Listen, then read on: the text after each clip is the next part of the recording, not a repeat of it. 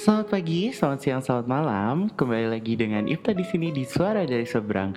Yay, it's already the third episode. Udah masuk ke episode ketiga nih. Oke, buat kalian yang baru join, selamat datang di podcast Ifta di sini. Uh, perkenalkan nama saya sekali lagi perkenalkan lagi ya. Nama saya adalah Muhammad Ifta Iznillah atau kalian bisa memanggil saya Iznillah atau Ifta atau apa pun itu yang kalian rasa nyaman. Kalian bisa melihat saya wujud saya itu di Instagram @iznillah Inilah Ifta atau di IZNI LLAH IFTAH.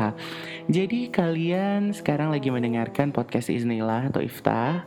Aku biasa manggil diriku Iznillah sih atau Ifta sama aja lah karena dua-dua itu memang uh, sampai sekarang masih digunakan gitu termsnya. Jadi uh, dalam uh, Podcast ini judulnya adalah Suara dari Seberang. Uh, buat kalian yang baru join, lagi-lagi Ifta perkenalkan kenapa judulnya Suara dari Seberang karena Ifta merekam podcast ini langsung dari Kuala Lumpur Malaysia di mana Ifta tinggal sekarang. Nah, ngomong-ngomong soal Kuala Lumpur Malaysia, di episode kedua kemarin kita sudah membahas bagaimana Ifta akhirnya mendapatkan pekerjaan di Malaysia. Betul kan ya? Ya iyalah, pakai nanya lagi basa-basi loh tah. Jadi kayak gitu, kemarin kita sudah bahas tentang gimana caranya tiba-tiba dapat kerja di Malaysia dan dapatnya dari mana dan gimana prosedur dan uh, langkah-langkahnya seperti itu. Dan pada episode kali ini kita akan membahas masih seputar dengan bekerja di Malaysia.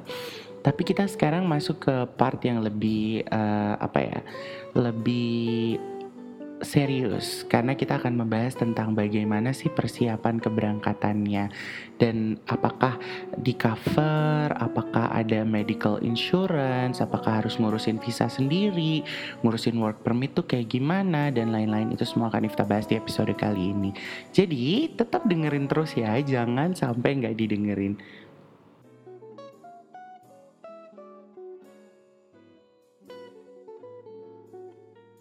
Oke, okay, jadi dari setiap episode itu Ifta berencana untuk improving ya Karena ini kan podcast juga baru pertama kali banget nih bikin podcast ya kan? Jadi dari episode pertama masih raw banget Episode kedua kemarin kita udah input music Terus juga di episode ketiga ini Ifta rencananya mau lebih improve lagi Dari uh, cara bicaranya seperti itu. Jadi uh, memang untuk uh, podcast ini sendiri Ifta mau sampaikan ke, uh, kalau kalau ini kebanyak uh, kebanyakan kan Ifta nggak akan menggunakan bahasa formal karena biar lebih enak aja gitu ya ceritanya. Jadi kayak cerita sama temen kan jadinya. Oke untuk itu uh, sekarang uh, tanpa perlu basa-basi lagi kita kembali lagi ke cerita gimana sih sampai akhirnya bisa bekerja di Malaysia. So kemarin terakhir kita udah sampai akhirnya Ifta keterima di perusahaan Ifta yang Ifta nggak bohong sebut namanya karena uh, due to compliance I cannot tell. Sebenarnya sih nggak compliance juga sih sebenarnya bisa aja disebut cuma aku nggak enak gitu. Ya buat kalian yang mau tahu kalian bisa follow Instagram aku karena di Instagram aku aku biasanya uh, kasih sneak peek gitu di mana aku kerja. Bukan biasanya sih kayak orang-orang tahu aku kerja di mana kayak gitu. Cuma aku nggak mau gamblang nyebutin di podcast kayak gitu. Jadi untuk perusahaan Ifta ini sendiri ini alhamdulillahnya enak banget bersyukur banget enak banget dapat perusahaan yang oke okay banget lah ibaratnya. People know this company that well. Dan kita merupakan salah satu perusahaan online travel agent terbesar di dunia uh, dan kita juga merupakan bagian dari sebuah induk perusahaan online travel agent terbesar di dunia pula. Dan aku bisa bilang perusahaan kami bukan perusahaan um, apa ya startup. Karena banyak banget yang ngasih ngira perusahaanku tuh perusahaan startup tapi bukan. Dulunya mungkin tahun 2005 2003 waktu pertama kali dibuat mungkin startup. Tapi sekarang kita bisa bilang ini multinational multicultural dan multi apa lagi ya pokoknya bener-bener ini banget lah uh, diversity is number one. Karena kita berasal dari race yang berbeda-beda dari negara yang berbeda-beda dan kita sangat me, me, apa ya memajukan betul hak asasi manusia kesetaraan gender uh, kita juga support uh, LGBTQ kita juga support uh, apa feminism pokoknya hal uh, woman uh, woman dan everything pokoknya hal-hal kayak gitu di perusahaan ini totally fine dan totally cool dan seru banget kerja di perusahaan ini sebenarnya uh, bukan yang aku promosiin. Aku juga kebetulan kerja di perusahaan ini di job desk yang lumayan berat gitu kan. Tapi uh, di luar itu semua aku benar-benar enjoy karena orangnya seru-seru uh, terus bosnya juga asik-asik nggak ada yang kaku. Terus juga uh, apa acaranya seru-seru dan hal-hal lainnya tuh serba seru lah. Cuma mungkin kalau untuk Ifta sendiri kan Ifta orang yang sangat-sangat aktif dan uh, sangat suka untuk bertemu dengan banyak orang dan lain-lain. Uh, job desk yang Ifta jalanin saat ini agak sedikit berat gitu. Tapi Ifta nggak berarti mengatakan perusahaan ini atau job desk ini jelek nggak. Ini benar-benar totally cool. Hanya gue aja yang kurang uh, fit in kayak gitu. Tapi uh, apa pun itu gue ngerasa gue benar-benar nyaman banget di perusahaan ini gitu loh. Anyway kembali lagi ke benefits persiapan keberangkatan. Oke, untuk perusahaan Nifta sendiri ini perusahaan yang uh, di mana dari awal mereka benar-benar gamblang dan transparan nyebutin apa aja yang bakal kita dapetin sebagai pegawai. Yang paling kece sih mereka udah nyebutin gaji di awal sih.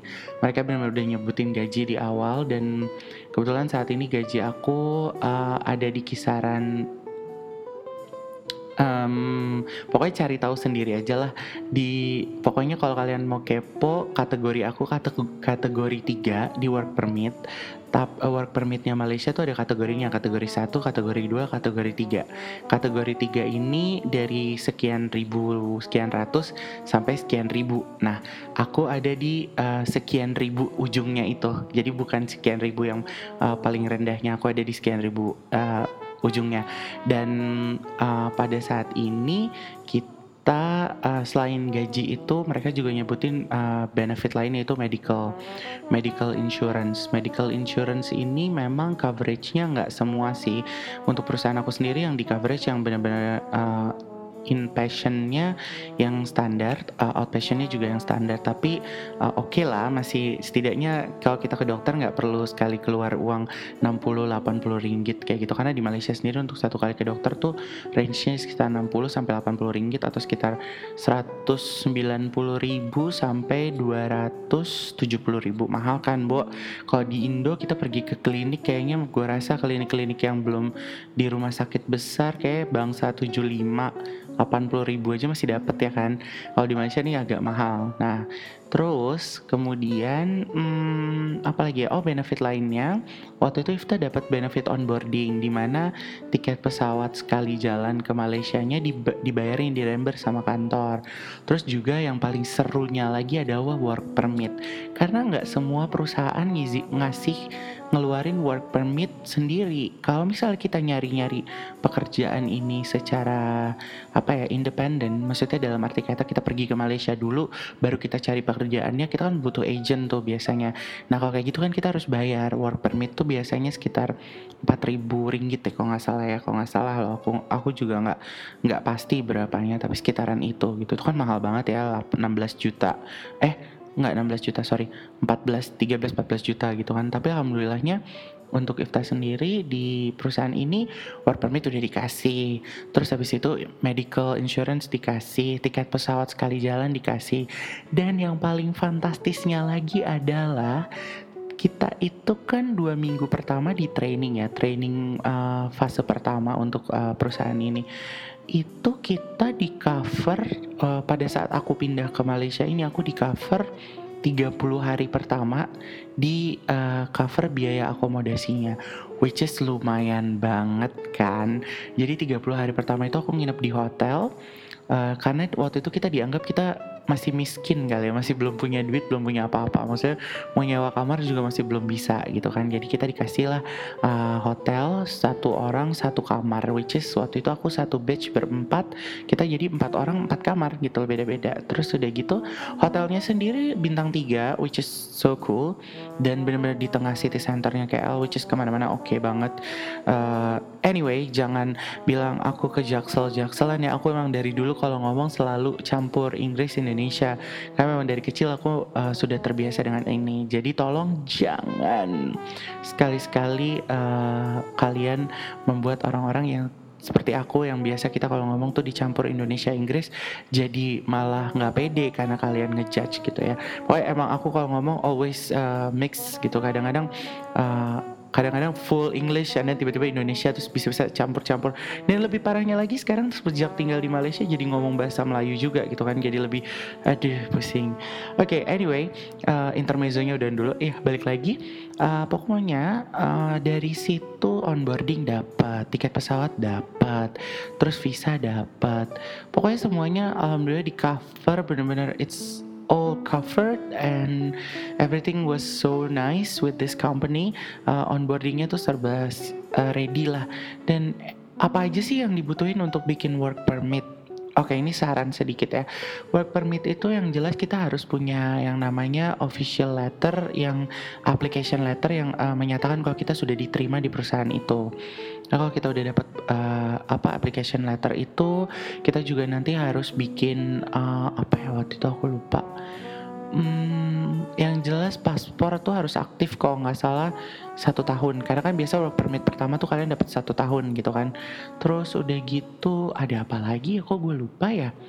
Hmm, Kayaknya official letter deh yang paling penting itu sih. Jadi kalau kalian belum dapat perusahaannya, aku saranin jangan deh kayak misalnya pergi ke sana terus ikut agent ini, agent itu karena aku sendiri uh, banyak dengar cerita banyak yang akhirnya luntang-lantung nggak kerja di mana-mana, akhirnya buang-buang uang kayak gitu. Jadi mendingan kalau emang kalian mau pergi kerja di luar negeri tuh pastiin dulu perusahaan itu dan terima kalian dan pastiin dulu kalau memang mereka nggak mengeluarkan benefit seperti yang aku bilang tadi, setidaknya ada reimbursement nggak atau setidaknya mereka kasih kasih benefit apa-apa-apa gitu nggak untuk membantu proses work per, apa pembuatan working working permit kalian itu gampang. Kalau aku sendiri working permit itu benar-benar all set by the company and then benar-benar cuma terima jadi dan itu alhamdulillah enak banget sih kayak gitu and then apalagi ya uh, speaking of Malaysia dan persiapan keberangkatan oh uh, di sini juga enaknya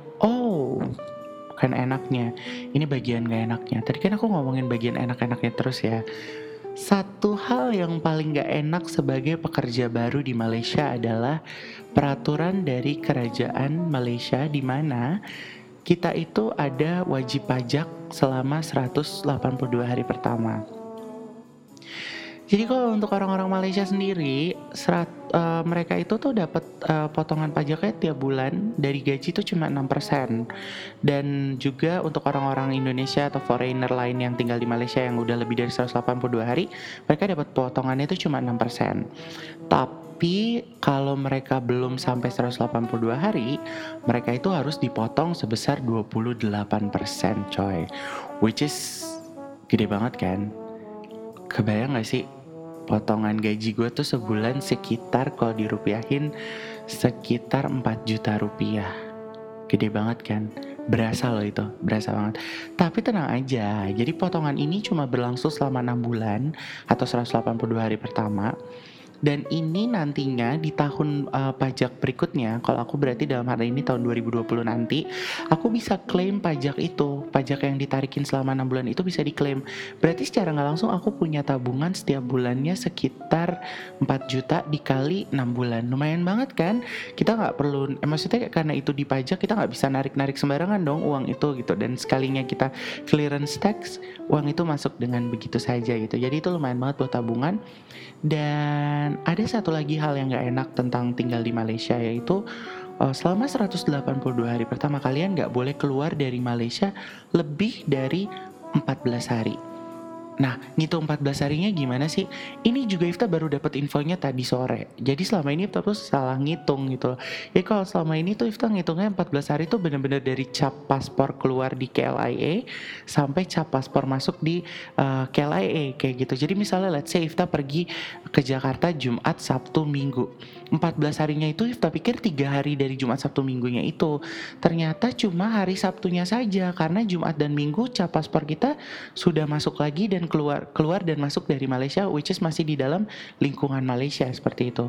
Dan itu totalnya 14 hari. Kalian jadi buat kalian yang kerja di Malaysia nih yang belum pernah dapat info ini to dan masih belum sampai 182 hari uh, masa tinggal tolong diperhatikan baik-baik. Jangan sampai nantinya pajak kalian gak bisa keluar gara-gara hal ini ini. Sebenarnya pajaknya tetap bisa keluar, cuma harus nunggu satu tahun lagi, which is kan jadi lama banget kan, dua tahun demi clearance tax. Itu nggak enak banget sih pastinya.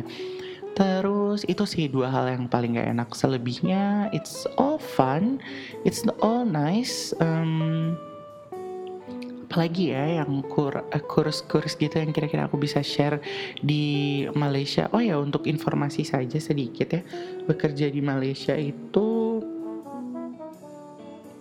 balik lagi kan nafasku pendek. Sebentar kita tarik nafas dulu. Oke, okay, nice. Udah ada nafas lagi. Bekerja di Malaysia itu sebenarnya enak banget. Kenapa? Karena uh, kulturnya sama banget sama Indonesia. Terus aku lihat banyak juga orang Malaysia tuh yang sebenarnya ramah banget sama orang Indonesia. Apalagi saat mereka tahu kita dari Jakarta, dari uh, Medan, dari kota-kota besar kayak gitu. Mereka karena menganggap kita tuh sebagai uh, Gak, aku pernah berbicara dengan beberapa temanku yang orang Malaysia asli. Mereka menyebutkan bahwa uh, mereka look up to Indonesia sebagai negara yang lebih up to date, lebih uh, apa ya dalam segi fashion, dalam segi music, dalam segi entertainment dan sebagainya. Kita tuh dianggap lebih up to date daripada mereka. Kenapa seperti itu? Karena negara kita tuh lebih uh, apa ya, lebih lebih terbuka dengan hal-hal baru. Sementara di Malaysia sendiri nggak uh, sebisa nggak segampang itu untuk uh, adaptasi budaya baru. Karena mereka masih terpat ter apa ya terpatok dengan syariat Islamnya which is sebenarnya nggak ada nggak nggak jelek juga sih which is itu bagus. Karena mereka masih sangat amat uh, menghargai uh, keislamannya gitu loh. Tapi memang buat teman-teman yang non muslim di Malaysia sendiri jadinya agak kurang apa ya kurang fleksibel lah kayak gitu kira-kira. Terus untuk makanan di Malaysia tuh enak banget karena pilihan makanannya uh, cukup ini ya cukup variatif tapi nggak sevariatif Indonesia. Jadi pilih buat kalian yang suka banget makanan bersantan makanan berlemak dan yang hal-hal kayak gitu itu surga banget sih tinggal di Malaysia. Karena di Malaysia ini makanannya semuanya hampir terpengaruh bukan semuanya hampir terpengaruh memang dipengaruhi oleh makanan China makanan sorry Chinese makanan Indian makanan Arab dan tentunya makanan Melayu gitu. Nah untuk aku sendiri aku kurang cocok karena aku itu uh, lidahnya tuh emang Indonesia banget. Pilihanku tuh kalau terhadap makanan karena kalau menurut aku makanan Melayu nih makanan Melayu masih oke okay lah. Makanan India dan makanan makanan Cina pun aku masih oke. Okay. Makanan India nih agak bias. Aku kurang suka dengan makanan India. Sejak aku tinggal di Malaysia aku ngerasa kayak hmm, mereka tuh terlalu kari dan terlalu berempah. Akhirnya pun beberapa makanan Melayu yang terlalu kari juga sama aku aku tolak gitu loh. Tapi buat kalian yang suka banget, it's a heaven dan juga di sini murah. Itu aja sih info dari aku yang paling penting soal makanan. Kalian bisa loh punya, kalau kalian emang anaknya hemat banget, kalian bi uh, bisa uh, menghemat uh, biaya makan kalian. Kayak aku tuh sebulan biaya makan aku cuman 500 ringgit atau cuma 1,8 juta satu bulan. Which is aku dalam sehari tuh kadang makan tuh totalnya cuma 15 ringgit atau 50 ribuan lah. Tiga kali makan aku bisa makan dengan uh, eh, 15 ringgit kayak gitu. Kadang dua kali sih. Ada juga satu kali kalau lagi lagi pengen hedon. Terus apa ya ya kayak gitu. Loh tapi kalau memang buat kalian yang pengen uh, makan makanan yang western yang Japanese yang Korean buat aku di sini pilihannya tuh kurang kurang variatif ya. Karena balik lagi aku akui negaraku tercinta memang surganya makanan gitu loh. Makanan Indonesia sendiri kan ya ampun Sunda Padang apalagi sih makanan Jawa itu enak-enak gitu kan rindu. Enggak deh. Pokoknya kayak gitulah. Tapi buat kalian juga yang anaknya homesick kan kayak aku pengennya makanan Indonesia mulai itu banyak banget di sini. Banyak banget. Dari mulai yang otentik sampai yang KW sampai yang nggak enak ada. Yang enak banget ada yang murah ada yang mahal banget juga ada. Semuanya ada. Jadi tinggal gimana kita mau pilih-pilih aja kayak gitu. Hmm, untuk biaya hidup. Biaya hidup sendiri di Malaysia dalam arti kata rumah ya. Uh, rumah itu tergantung kalian juga sih. Kalau aku sendiri sekarang aku pakai kamar aku sewa kamar. Kamarku kebetulan master bedroom dengan kamar mandi di dalam dan kondoku nih termasuk kondo yang mahal kondominiumnya yang yang mahal. Jadi aku sebulan sekitar 950 ringgit atau dan listrik dan lain-lain aku sekitar 1100 atau sekitar 4 jutaan kalau aku. Tapi buat kalian yang emang bisa hemat, itu kalian bisa dapat as low as 700 ringgit atau 600 ringgit udah termasuk uh, apa listrik, air dan lain-lain. Kalau aku jujur kalau rumah itu memang aku utamain banget karena aku anaknya nggak suka dengan uh, kondisi apartemen yang tua, yang kurang terawat dan juga nggak oke okay lah gitu karena aku anaknya memperhatikan facility banget kalau apartemen kayak gitu. Jadi ya memang aku agak ekstra miles lah untuk uh, bayar apartemen 4 juta itu seperti itu sebulan.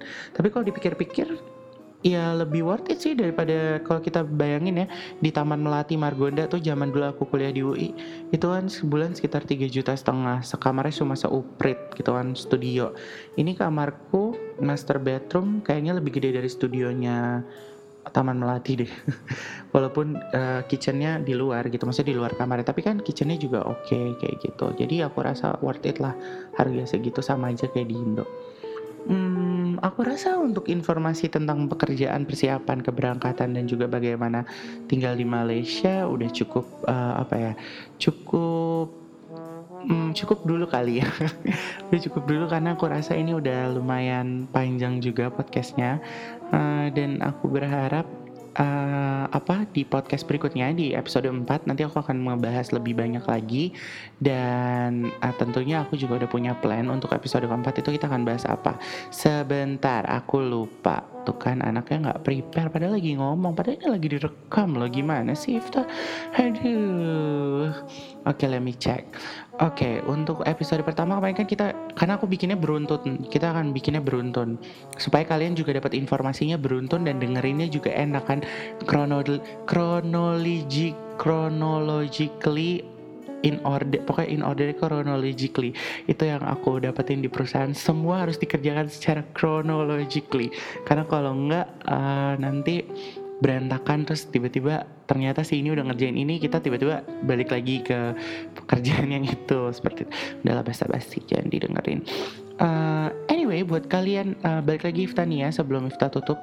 Buat kalian semua yang mau uh, Ifta refer ke perusahaan Ifta saat ini karena perusahaanku setahu aku selalu open. Selalu open buat uh, apa namanya pekerja baru pekerja baru. Jadi cari lowongan tuh gampang banget di perusahaanku. Tapi memang hoki-hokian dapetnya ya saya karena kita sekarang lagi banyak banget terutama di KL sendiri. Karyawannya udah hampir seribu. Di Bangkok aku nggak tahu. Tapi Bangkok sih selalu opening setahu aku. Jadi coba kalian lihat aja di uh, websitenya atau bisa langsung uh, email ke Ifta di uh, email bisnis Ifta di email business.iznilabasuan@gmail.com uh, nanti bisa aku refer dari situ. Oke, okay, speaking of which, nanti di episode keempat ini kita akan lebih uh, akan membahas lebih dalam tentang gimana sih hidup di Kuala Lumpur dan kalau kita bandingin dengan di Jakarta ya. Uh, dan nantinya itu akan lebih seru lagi. Oleh karena itu untuk episode 3 kita nggak mau bahas lebih panjang lagi takutnya nanti kita nggak punya bahan kayak gitu jadi kita tutup aja dulu ya uh, terima kasih buat kalian semua yang udah mau buang-buang kota kalau bisa sih besok-besok dengerinnya pakai wifi aja jadi nggak buang-buang kuota jadi nggak marah-marah jadi dengerinnya sampai habis gitu. Terus kalau kalian juga yang mau ngasih feedback ngasih support yang mau tahu Ifta lebih lanjut bisa follow di Instagram at Ifta dan juga buat kalian yang kalau misalnya punya request misalnya Ifta uh, bikin podcastnya sama si ini dong atau Ifta bikin podcastnya sambil live uh, conference dong dengan yang ada di Jakarta kayak gitu boleh banget karena aku dari kemarin lagi mikir aku mau nelfon siapa ya yang di Jakarta yang bisa diajak ngobrol oke okay? jadi buat kalian semua semangat terus buat kalian yang lagi nyari kerja terutama semangat terus jangan mudah menyerah. Buat kalian yang lagi berbisnis semangat terus juga karena aku pernah ada di posisi itu dan sebentar lagi insya Allah akan kembali ke posisi itu juga. Dan buat kalian yang sedang melakukan apa pun di luar sana semangat terus walaupun hidup ini berat hidup ini kadang menyiksa dan sebagainya. Aku pun merasakan itu terutama kalau lagi homesick tapi kalian harus selalu ingat bahwa uh, usaha tidak akan pernah mengkhianati hasil. So, Ifta sign off abis ini dan terima kasih banyak sudah mendengarkan suara dari seberang. Semoga di episode-episode berikutnya Ifta juga akan improve lagi dan uh, kontennya juga makin seru-seru. Terima kasih banyak, terima kasih banyak, terima kasih banyak sudah mendengarkan ini dan jangan lupa untuk support terus suara dari seberang dan semoga kalian suka. Wassalamualaikum warahmatullahi wabarakatuh. Selamat pagi, selamat siang, selamat malam.